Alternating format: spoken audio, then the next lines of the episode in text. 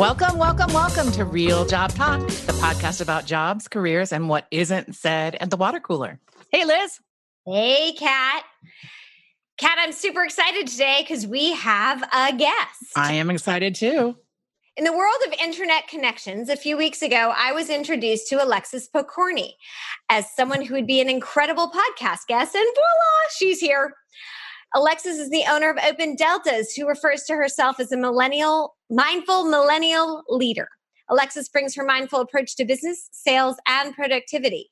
Alexis, please introduce yourself and share your phenomenal story so that people can get to know you.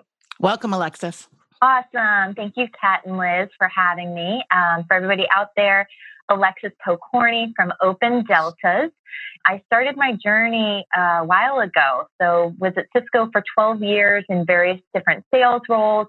Most recently ran the New York sales and engineering business for Cisco out of New York City. Um, this is about $200 million business and dealt with I would say the most difficult clients as well as employees across the country. And um, when we hit some headwinds from a business perspective, I leaned on a practice that I'd had outside of my work world, which was mindfulness. And I brought a program into the team uh, with a potential project and our uh, benefits team. We were able to realize significant improvements from a performance standpoint, from a culture standpoint, um, from an anxiety, and even just a general well being. Um, so, from there, the organization took notice of this uh, improvement my team became a case study. I got to speak at our global sales meeting. And then I eventually rolled out a worldwide uh, mindfulness meditation for our entire organization. So about 70,000 employees. And um, after that, just realized that this was my passion, that the corporate world really, really needed to figure out um, a different way of doing business, um, given how popular my programs were and how widely adopted they became. Um, I started my own business and Within about three weeks of launching, I was off and running. Um, it, you know, an accidental business. Really, I, I, didn't know it was going to happen so fast. And now I work with Fortune 500 to Fortune 50 to little mom and pop shops and realtors um, across the country on how we figure out how to uh, be present in the moment and um, get rid of the multitasking and how we actually start to fine tune some of these amazing processes that we have internal to our own um, neuroscience and neurobiology. So, Alexis, welcome to the show. This is a topic that is near and dear to my heart, and uh, I've been looking forward to talking to you all week. You talked a little bit about what led to founding Daily Deltas, but I'd love to know a little bit about what your goals are for the company.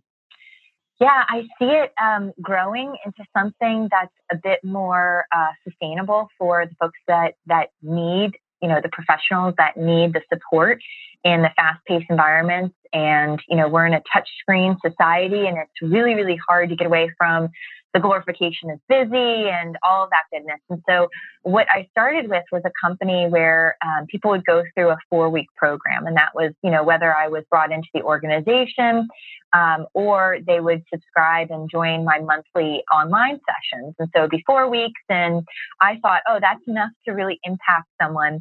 And what I realized was that that four week session was just enough to make someone realize that the way that they were working was batshit crazy and that they actually needed something more sustainable and long term. And so, what I'm rolling out in September is uh, more of a membership. So, once you go through the programs, you can pay a very nominal monthly fee and you'll get the um, monthly coaching um, from me just as if you're going through the programs. And that's the way that I can fairly, um, you know, scale my business, but still provide some really, really important content to people. Um, and like I've told people before, um, once I pay off the rest of the mortgage on my house, um, I'll be most likely going to donation based model. Um, I, I know that people will pay for my services because they're valuable and I don't want it to be cost prohibitive. Um, you know, the things that I'm teaching are neuroscience, they're public, uh, you know, research and documentation the techniques that I'm teaching are also, you know, 3,000 years old and they're not mine. And it might be my particular personality and, and way that, you know, I communicate them that makes it special. But at the end of the day, this information is really for everybody. And so um, I feel very comfortable moving to a donation based model in the future of my business. Super cool. Super cool. I love that you're doing that. So tell me a little bit more about being doing less but being more productive and like how do you structure your day to get the most out of it while not working by working smart not working hard or a lot mm. Yeah, and I'll just start with kind of a, a personal story here because I think it's the most effective way to, to prove a point. Um, when I started in sales, my manager had me do a review with him, and I went into this meeting and I had like six different slides with 50 different bullet points and initiatives I was driving. And he literally looked at me and was like, You realize you're in a sales role and you get paid commission, not by the hours that you work. And he was like, I hardly doubt you're going to be able to get all of these things done. And um, and he said, you know, just think about it this way: your peers came in here, most of them, with one slide and three bullet points. And mm-hmm. I think that it would be really good if you learned how to be, you know, pretty good at a few things rather than trying to get it all done. And so, um, you know, doing research on that, we um, we're distracted 47% of the day. So uh, Harvard has done tests where they put beepers on professionals, and they say every time you're distracted, hit the beeper. Mm-hmm. And they started this test initially, and um, they rolled it out more and more times because they they really couldn't believe that about 50% of the day our minds are wandering and we're not productive. Wow. And so you look at the fact, yeah, that, that people get 150 newspapers worth of data a day. Uh, we check our phones on average 150 times a day. And when it comes down to it, when we are actually focused, 41% of the time, it's not on high priority items, it's on low priority items. And so you look at the uh, research, you know, first off, we're, we're addicted to the technology, right? It's built mm-hmm. in order to make us addicted to using it and to get sucked into it. Um, on top of that, we're all very, very stressed out and um, and we're trying to do it all. And so, what I developed after talking to this one particular manager who called me out, um, I d- developed my daily deltas. And basically, this is where every morning after my mindfulness practice, when my sympathetic nervous system is, is calm, right? I'm in a clear, focused state of mind. I sit back and I think about the three high impact activities that I need to focus on that day. And, um, you know, in my sales role, I, I did this very same thing. And, and um, when I lead people through it, and, you know, sales leaders are going, there's no way that you only get three things done a day. And no, they're not the only things I get done. They're the high priority things that I do first thing. Mm-hmm. And if I can't do them first thing, then I schedule them into my calendar. Like those are my priorities. And um, yeah, it's worked for me. Where when I was at Cisco, again, I was top 1% of the organization, an average of 140% of plan for over a decade. Um, I work 20 hours a week. Wow, that's impressive. So it's it's not this is not something that's brand new, you know, to me. This is what highly productive people mm-hmm. all over the world have been doing for years, and um, it just takes actually the discipline and focus to put it in place. Now, question though, because especially you yeah. were in sales management. And so in sales, I mean, I imagine you had a lot of meetings throughout your day. And so I know I hear from a lot of people like, I can never get my work done because I'm in so many meetings, especially at a large company, which clearly you were at. Yeah. So how did the meetings factor and we can have a whole side discussion about meetings being busy work and all these other things but like how did that factor in Yep. So for me, um, it meant, you know, I, I, I'm a morning person. So I would wake up early in the morning mm-hmm. and this practice, you know, I, I had kind of my schedule. Um, I was also very discerning with my own schedule and I would, I would, you know, ask my employees to be mindful as mm-hmm. well. So when it comes to like mindfully scheduling appointments, do you really need me there? Do we really need to have XYZ meeting just because the past five years we've always had it every week. Mm-hmm. It was really asking people who I work with to become more conscious of their behaviors. And one, that eradicated a lot of those meetings that were just wasted, or um, I was able to push back on people and say, Do I really need to be there? So that freed up time. But then, two, like I said, I was a morning person. So for me, it meant, you know, my day would start at eight o'clock in the morning. And I would really try and block out most days that eight till 10 o'clock time to really get that strategic stuff done. Um, I would also make sure that um, you know, the admin type things that were in my role that most of us have, mm-hmm. um, that I would schedule those for either the last hour or 30 minutes of my day, or I would just group them all and put it in a calendar invite for Friday afternoons. And so when you start becoming more mindful about being present in the moment, you're able to discern is this really a priority? Is this really something that deserves my attention right now, or can I move it to another day? If so, let me put it on the calendar mm-hmm. so I don't have to think about it again. I just look at my calendar and it tells me what to do. awesome. Now, how does something like Slack or those types of things that I feel like are mindfulness killers in a way, like would you just turn it off, or how how would you how did you deal with the IM Slack type of tools? Not to mention Twitter and Facebook and all the other social, right? Yeah, yeah. So um, it's interesting. I had a client who I was going through the same process with him, and he was like, there's usually one person in every group who's like, no way, there's no way I'm going to do this and disable notifications and all that. And um, he came back to my last meeting and goes, I, I suddenly realized that if my house was burning down, I wouldn't like email or Slack it or tweet 911. Mm-hmm. Like I would call 911 and so um, what he realized was like, look, you need to start having this this digital communication etiquette. Likewise, you know, with the meetings, same thing with your teams and people you work with and your clients, letting them know, hey, you know, I'm going to be checking my blocking out and checking my email, checking my digital communication devices three times a day. Mm-hmm. And when I do that, I will respond back to you as soon as possible. If there is an emergency, this for me is the best way to reach me. And, um, you know, I work with a lot of realtors too, right? And realtors, they do have sensitive timelines and they literally could have some issues happen if they're not um, responsive. Mm-hmm. And so working with them in their job role, that meant, okay, instead of like literally every second checking your phone and your email, let's take that to every 30 minutes. Mm-hmm. And so I mm-hmm. think it really comes back to like, what's your role? What are your responsibilities? And can we stretch that so you can get the maximum benefits out of not checking everything all yeah. the time?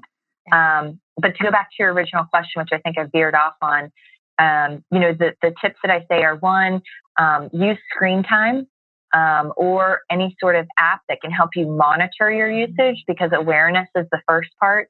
Um, you can also use screen time for the second part, which is preventing access. Mm-hmm. So you can use, you know, screen time again, any other app um, to help prevent. So, hey, I only have 15 minutes a day. I'm allowed to go on Instagram. It will block you off there after that, that 15 minutes is up. Um, and then the third part is really that like digital communication conversation and really starting to set expectations. Um, I had some of the largest financial institution customers in the country. Literally, if they had downtime for even a second, it could cost the world billions of dollars. Mm-hmm. And I had this exact conversation with them. Hey, I just want you to know that when I'm working on your projects or I'm in meetings with you, I am 100% present because I want to make sure I'm giving you the best quality of information. I'm not making errors on any of your designs. Um, I'm as creative as possible. And so, what I ask you is to respect that when I'm in other meetings with other people, that I'm allowed to do the same thing. And, you know, with that being said, I check my email three times a day. If there's an emergency, this is the best way to reach me. Mm-hmm. And not one time have I ever said that to anyone and they've gone, that's unreasonable. They've all said, that. you know what, I actually appreciate your courage to tell me that you're going to pay attention to me and that you're actually taking steps to do that. Mm-hmm. That's great. Awesome. So, we mention and talk about meditation and self care uh, quite a bit on this podcast. It just comes up as you know, self care is is an important component of having a strong career, right? So, do you have any thoughts on on how to find the best focus methods for you? I mean, how for individuals? What what what are your thoughts around that? Like, how do you how do you work with your clients? And uh, it sounds like you work with one method. You want to tell us a little bit about that too? Yeah. So um, I I teach mindfulness, um, and it's you know, the informal practice and formal practice. So, um, what I think is unique to how I uh, spin this this mindfulness training is that not only do I teach you the formal practice, which is um, meditation, mm-hmm. it's a mm-hmm. style of meditation in which the whole goal is that we learn to focus on one thing, whether it's the breath, it's body parts through a body scan and becoming more self aware, um, whether it's through thinking about another person and building our compassion muscle. Um, those are type of meditations that specifically build um, part of the brain, the neocortex, for focus and concentration. Um, what I also teach and have designed is the workplace technique, the informal practice. So mm-hmm. you can you know practice meditation but what i like to say is it's really great when you can live it as well and when you can actually bring it into the workplace with you and so um, i like to couple you know, if I'm focusing that week on a concentration practice, for instance, uh, that's where in your meditation you're focusing on your breath. And as you exhale, you count. Um, when I'm teaching that, I like to also teach the daily delta method, right? So, how do you actually focus at work? Um, if I'm teaching on self awareness, um, I also like to teach a uh, leadership technique of how to check in with yourself as you're talking to employees. So you're more self aware and it's um, using nonviolent communication cues mm-hmm. on how to be more present with your employees while you're talking to them. So you're saying the right thing and you're, um, you know, having a greater positive impact. So so yeah, that's. Um, I hope I answered your question. it wasn't the clearest of, of questions, so uh, you mm-hmm. absolutely did. I just wanted to kind of get a sense of. I think that different methods work for different people, mm-hmm. and it sounds like you provide them with a variety of different methods, and probably encourage them to use what works. Exactly. And um, this morning I, I got a, a question. Um, I have an online learning platform, so my my uh, clients can email me and say, hey, you know, I tried this meditation and this is how it went. Like, is this right? Is this wrong? And um, it was interesting because in the self awareness meditation, um, it was just a breath scan and it was simply just following the breath as it comes in and out of the body and noticing how the body changes as you're breathing. And that technique made her super anxious. Mm-hmm. And she was like, I literally, it, it, was, she's like, I couldn't get through the 10 minutes because I was so incredibly anxious. And so, um, you know, for some people, some of these methods don't work because we're not, we're not ready to go there. Right. Um, and for others, there can bring up a lot of emotions that we aren't quite ready to handle. And that's, yeah. that's, you know, why we end up becoming these multitaskers and workaholics because we don't want to deal with some of these feelings. And so I urge everyone uh, one, to really just take it slowly and be gentle with ourselves. Um, if we're having a hard time with the practice, I remind people that literally you don't have to go, like, you have nowhere else to be at that moment. Mm-hmm. Um, you know, just being there and practicing it and the whole art of being distracted and then coming back, that's actually what builds our neurological muscles so we can focus and concentrate for longer periods.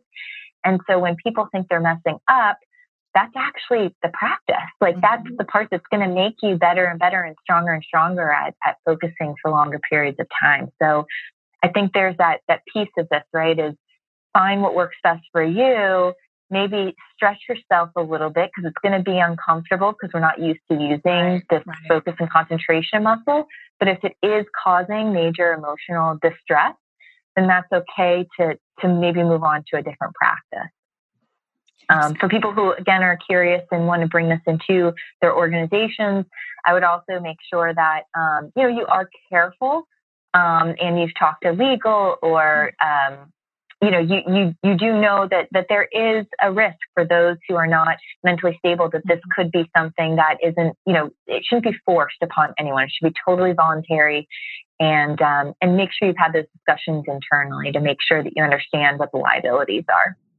Totally. I had a client once who said they wanted to have a for like they wanted to force meditation. I'm like, you mm-hmm. can't force it. You cannot force everyone in the office into a room to practice mindfulness together. That will be or meditation together. That will not go well for you. It's a surefire way to turn people off, right? If they're if it's a mandatory yeah. thing. But if it's available, yeah. that'd be mm-hmm. amazing. And for those who want it, that's phenomenal. But nobody is forced to go because that's going to really challenge your staff. And I know I'm probably not supposed to say this, but I mean, you can practice meditation for 30 minutes a day and mm-hmm. still be a jerk. Oh, you know, yeah. and so I, I there's 23 hours and 30 minutes left. yeah. And so, you know, I've got some folks, uh, there was one gentleman on my team who said, look, like I just, I can't meditate. It is it is not my thing. I have other practices for being present. And I just said, I, re- I respect it. And just watching him and the way he worked, how he conducted himself, he was probably the most mindful person on my team mm-hmm. without having, you know, a, a, formal practice in place. And so, yeah, everybody, I do not want to be that person mm-hmm. that says this is the end all be all. Um, you know, it's a great tool for for some people. And mm-hmm others, you know, as long as you're a good person, you're you're present, you're focused, whatever t- you know tools get you there. Well, and I think just introducing the concept, even if someone doesn't want to do a meditation practice or something like that, you've introduced this concept of being mindful, watching your time, um, be, watching your responses to different mediums. It's someone has to take something away from that, whether or not they're being still for 20, 30 minutes a day. So it's just watching others and how they conduct themselves you have to learn from just being around it and from the way you have someone had to interact with you they're going to pick up things. Right. You're modeling you're modeling the leadership which is very cool. Uh, one thing i wanted to add while we were talking about different different techniques i i think it's fascinating the research that has been done how you know uh, coloring and doodling does the same thing to uh, as meditation to your brain to your brain waves and i think you know there are there are solutions out there that will work for people so it's it's just a matter of yeah. you know keep on you know e- even if you don't think meditation is for you it may be that the meditation techniques that you've learned in the past may not be for you but there's so many different things and you can also just open up a coloring book and color mm-hmm. and get similar benefits so you know keep on trying new tools and then when you find some that work for you then stick with those. Yeah. And like i i was a marathon runner and i would i would call my runs like my moving meditation mm-hmm. you know um, you know, running 18 miles is the complete opposite of sitting for 30 minutes. right. Um, and and I, I got the same benefits out of it. And so I think you know we'll, we'll find more and more of that. I think as as we're starting to do research on this this whole you know idea of presence and um, how the brain works. But yeah, the, the only thing I think that meditation what it what it does help cultivate though is that space for self awareness and self reflection that mm-hmm. I think is really important. Um, we live in a society right now where um, we're constantly bombarded, as I said, 270 newspapers worth of data a day. The majority of that stuff is trying to tell us how we should be living our lives, what we should be eating, how much we should be eating, when we should be eating it, you know, and, you know, just using food as an example and having that um, space and time for us to figure out what actually works for us and feels good to us is um, is really important. Mm-hmm. And just allowing yourself silence, right? I mean, there's always something going on, and to create however however long you know just whatever your practice is to create a little bit of time for silence it's uh mm-hmm. it, it, keeps us sane mm-hmm. yeah and the only uh, and the only last point i'll add is is really um, i don't know if you guys heard about the happiness set point mm what's that so um, they're able to show from a genetic, from a chemical uh, perspective, like where you normally are when you are just at your baseline happiness.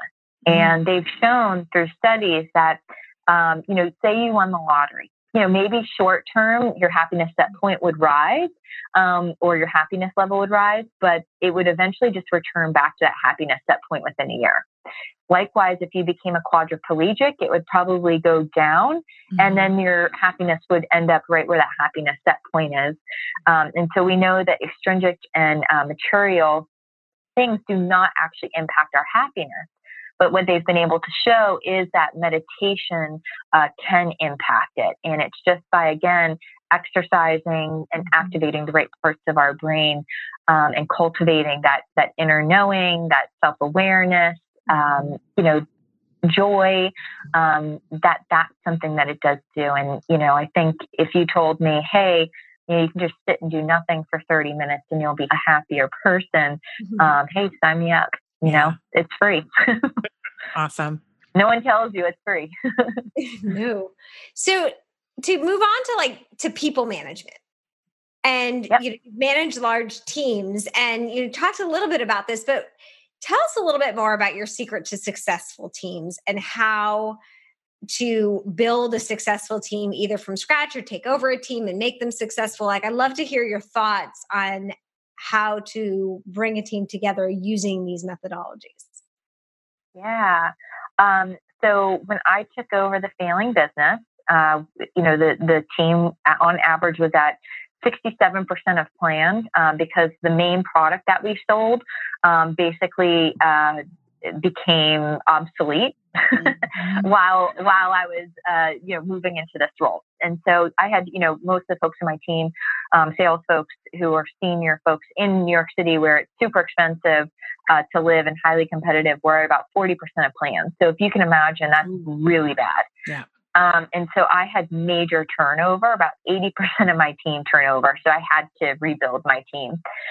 And I, the, the, folks that I did bring in, I've been gone for a year and a half now, and everyone that I hired is still there, and they are top performers in the operation. Um, and how that happened. Um, so I think the first step is self. You know, you've got to cultivate, like we said, you know, starting with the monotasking, um, being very, very productive. Make sure you're not wasting your time. Make sure you know you're able to show up in meetings appropriately. too um, it goes into self awareness. You must be a self aware leader.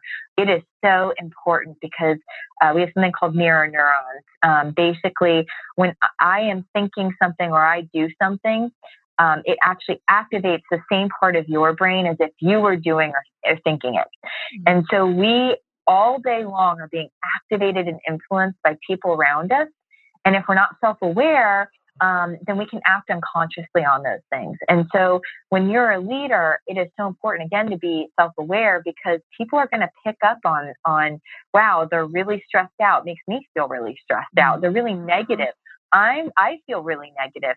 And so it starts to permeate throughout the team. And so one, it was really, you know, making sure that I was as self-aware as possible so I could exude that executive presence despite the fact that you know, right before that meeting, I was jumping on a call with my manager who was ripping me a new one because we, we weren't hitting our numbers, right?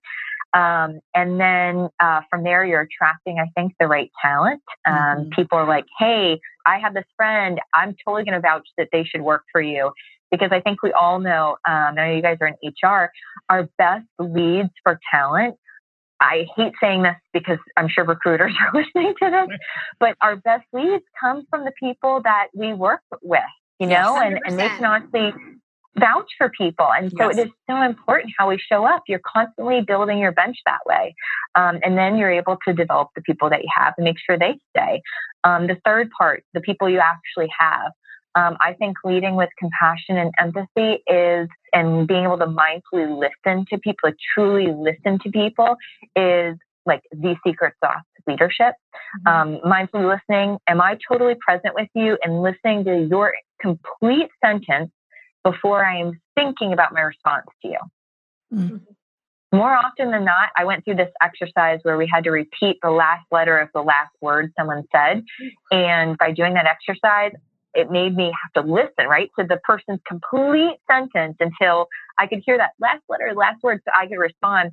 And it made me realize how often I was sitting in meetings and I wasn't actually listening to what they're saying. I was either thinking about judging them or I was thinking about what I was going to say next. Mm-hmm. And that's a terrible way to show up. Like, no, we've got to be present with one another.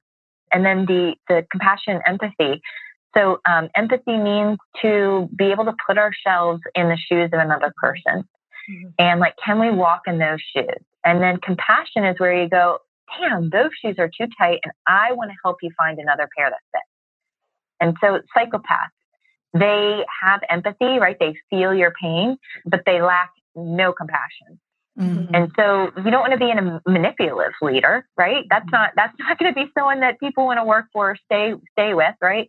You want to be the person who will say, "Wow, I can really understand what it's like in this moment for you.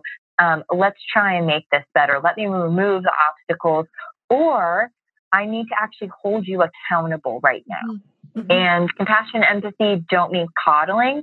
It means really being able to put ourselves in the shoes and, and do the right thing in the moment as a leader. Um, and then the last part is uh, dealing with uh, anxiety and stress and burnout. And that's through being able to accept it um, as leaders. Like we're probably going to get be handed a bad number one year, a mm-hmm. bad quarter, a bad employee, whatever it is. And we have to decide on the things and focus on the things we can change and mm-hmm. impact, or we have to accept it that we can't and put our energy on the things that we can. Sorry, that was a long diatribe. No, it's a great perspective is everything, right? I mean, it, mm-hmm. it it is everything in this. Question for you: um, How do you deal with people who aren't performing well? Mm-hmm. Yikes! I've had a lot of those. yeah, I, I think it goes back to just like I said earlier, it's it's being present. Mm-hmm. Um, it's checking in with myself to be self aware, like to make sure I'm not judging them right off the bat mm-hmm. and to truly understand the situation and, and communicate clearly with them what the roles and expectations of their job are before mm-hmm. I jump to conclusions and having clear communication and setting expectations properly. Yeah, it comes down to, like I said, that that self awareness is so yep. critical. Make sure we're not judging and jumping to conclusions and creating more drama.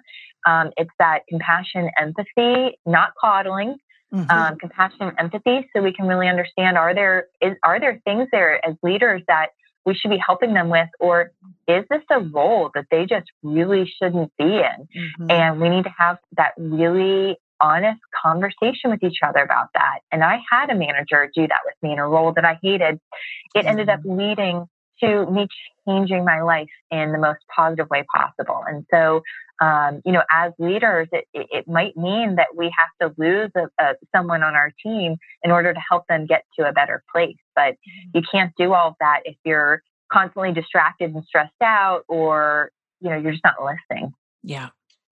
Yeah, I'm all for as someone who's a Z player in one role is an A player in another mm-hmm. role. It's up to you to find the right role for them and to talk to them. And sometimes those hard conversations it may lead to a bummer in a termination or what have you, but that just opens the door to the next chapter. So, how do mm-hmm. you incorporate hiring when you're hiring? My guess is that your interview style is different from other people's. And so, what would someone expect if they were interviewing with you for a job on your team? So, I really like doing um, phone calls where there's no video, it's not face to face it's purely like audio. So I can truly listen to this person and not be distracted by anything else. And I'll tell you actually a very funny story because I went through a four month interview process um, with someone who literally five minutes into my first phone call with him, I was like, oh my God, this guy has no experience in this industry. He hasn't been in sales that long, but he is the right person for this job. And for various reasons, I actually never got to meet him in person. And at the end of this, because of course I worked for a big corporation who was very PC, um, I had one of leaders pull me aside and go, you know, um, when I first met him, I thought the only reason that you wanted to hire him was because he's literally a model. Like uh, this man is beautiful, and uh, and then when we, I actually had the you know conversation with him, I I knew right away why you had hired him or why you wanted to hire him. Mm. Um, but it just goes to show there are a lot of bias out. There's yeah. still a lot of bias out Absolutely. there. I tried my my very best to not let that affect me. For me, when you know doing those phone conversations right off the bat is extremely important, so I can like truly hear this person and ask them questions and find myself not making excuses for like why I need to hire them or the games we play. Totally. And then the second part's really being right after I'm done meeting with them, I typically will like journal out my my thoughts and feelings, like my intuition mm-hmm. right away. Love because that. that first instinct is like almost always correct. And um, like I said, that last team that I hired on, just rock stars, and they're all still there. That's great. I love that you used your intuition as part of your process. That that gut feeling, um, mm-hmm. you know, when we hone in on it, can certainly serve us well. Mm-hmm. Mm-hmm. For sure. You talked about that team that you took over and how they were like the product was kind of obsolete and sales is so numbers and metricsy. You know, is it hard to keep a people centric approach when you're managing people and when you've got a product that just isn't that great? I mean, how, I want to know about that part of the turnaround. Mm. Yeah, and that's where I think, you know, the mindfulness practice really comes in in the form of um, one, just being uh, present with like what's actually going on so you can manage up and manage down effectively because there are two different ways. When I was managing up, it was with the numbers. When you're managing down, um, you know, my folks needed it was it was more of a people uh, tr- like transaction, if you want to call it people oriented transaction, where I was very numbers oriented when I was managing up.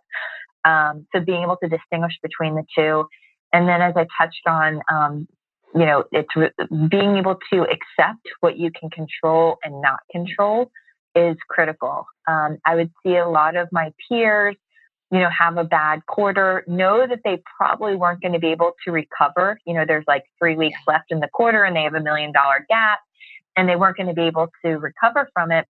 But they would just burn all their energy stressing their folks out.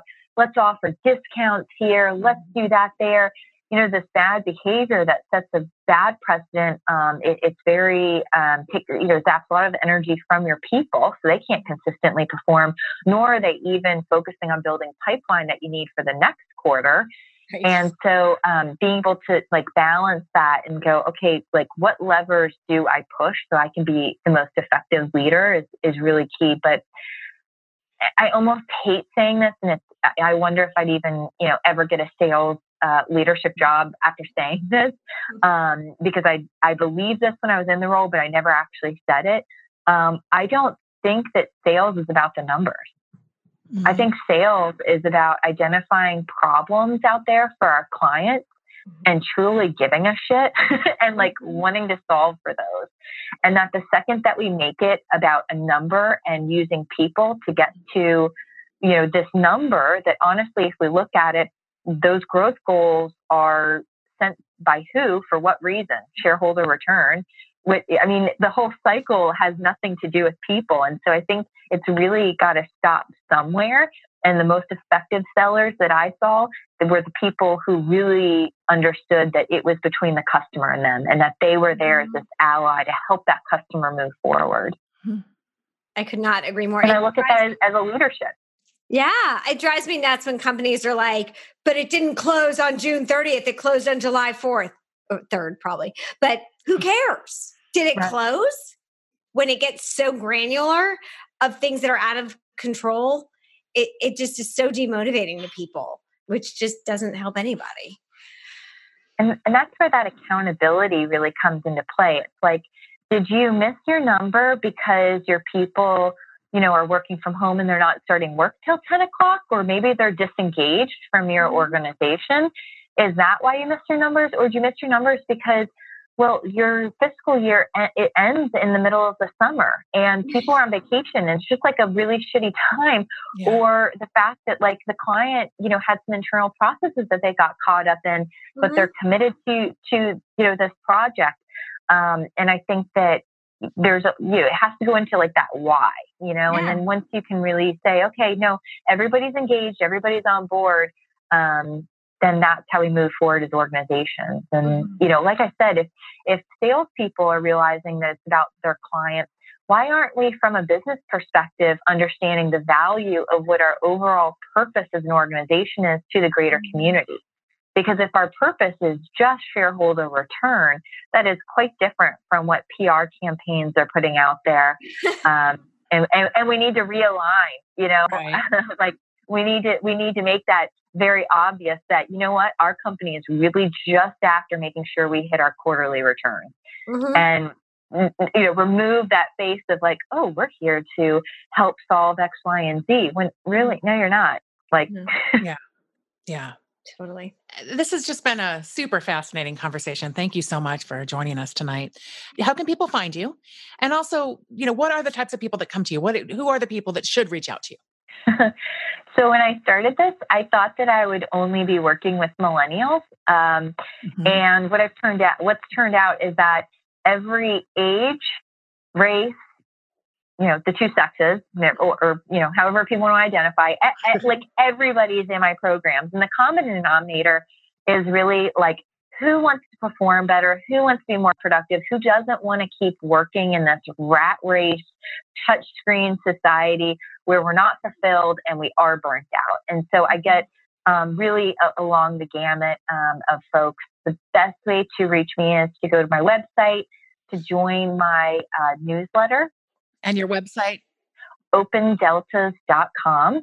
And uh, the name of my business, so a delta is a triangle, and that means change. Mm-hmm. And uh, there's a little gap in the top of it. So it's an open delta, and that means that um, open to change. You know, my whole business model is around creating uh, change in the way that we do things. And so, yeah, you can go to my website, www.opendeltas.com, join my website, or you can check out my programs. And again, starting in September, um, after you go through, uh, there's an on demand four week course that kind of gives you the basics of mindfulness and, and how to practice and all of that. Um, I highly recommend joining the monthly subscription, which is again very nominal, um, like like Soul Cycle class, um, you know, okay. pricing okay. Um, monthly. So you know you can keep consistent. There's a community. Um, you get coaching from me, and um, lots of good information. So. Awesome. Before we wrap up tonight, I know that you are hosting a retreat, and I believe it's sometime this summer. You want to tell us a little bit about that? Yeah, thank you. Um, I've got a retreat in October in Northern California.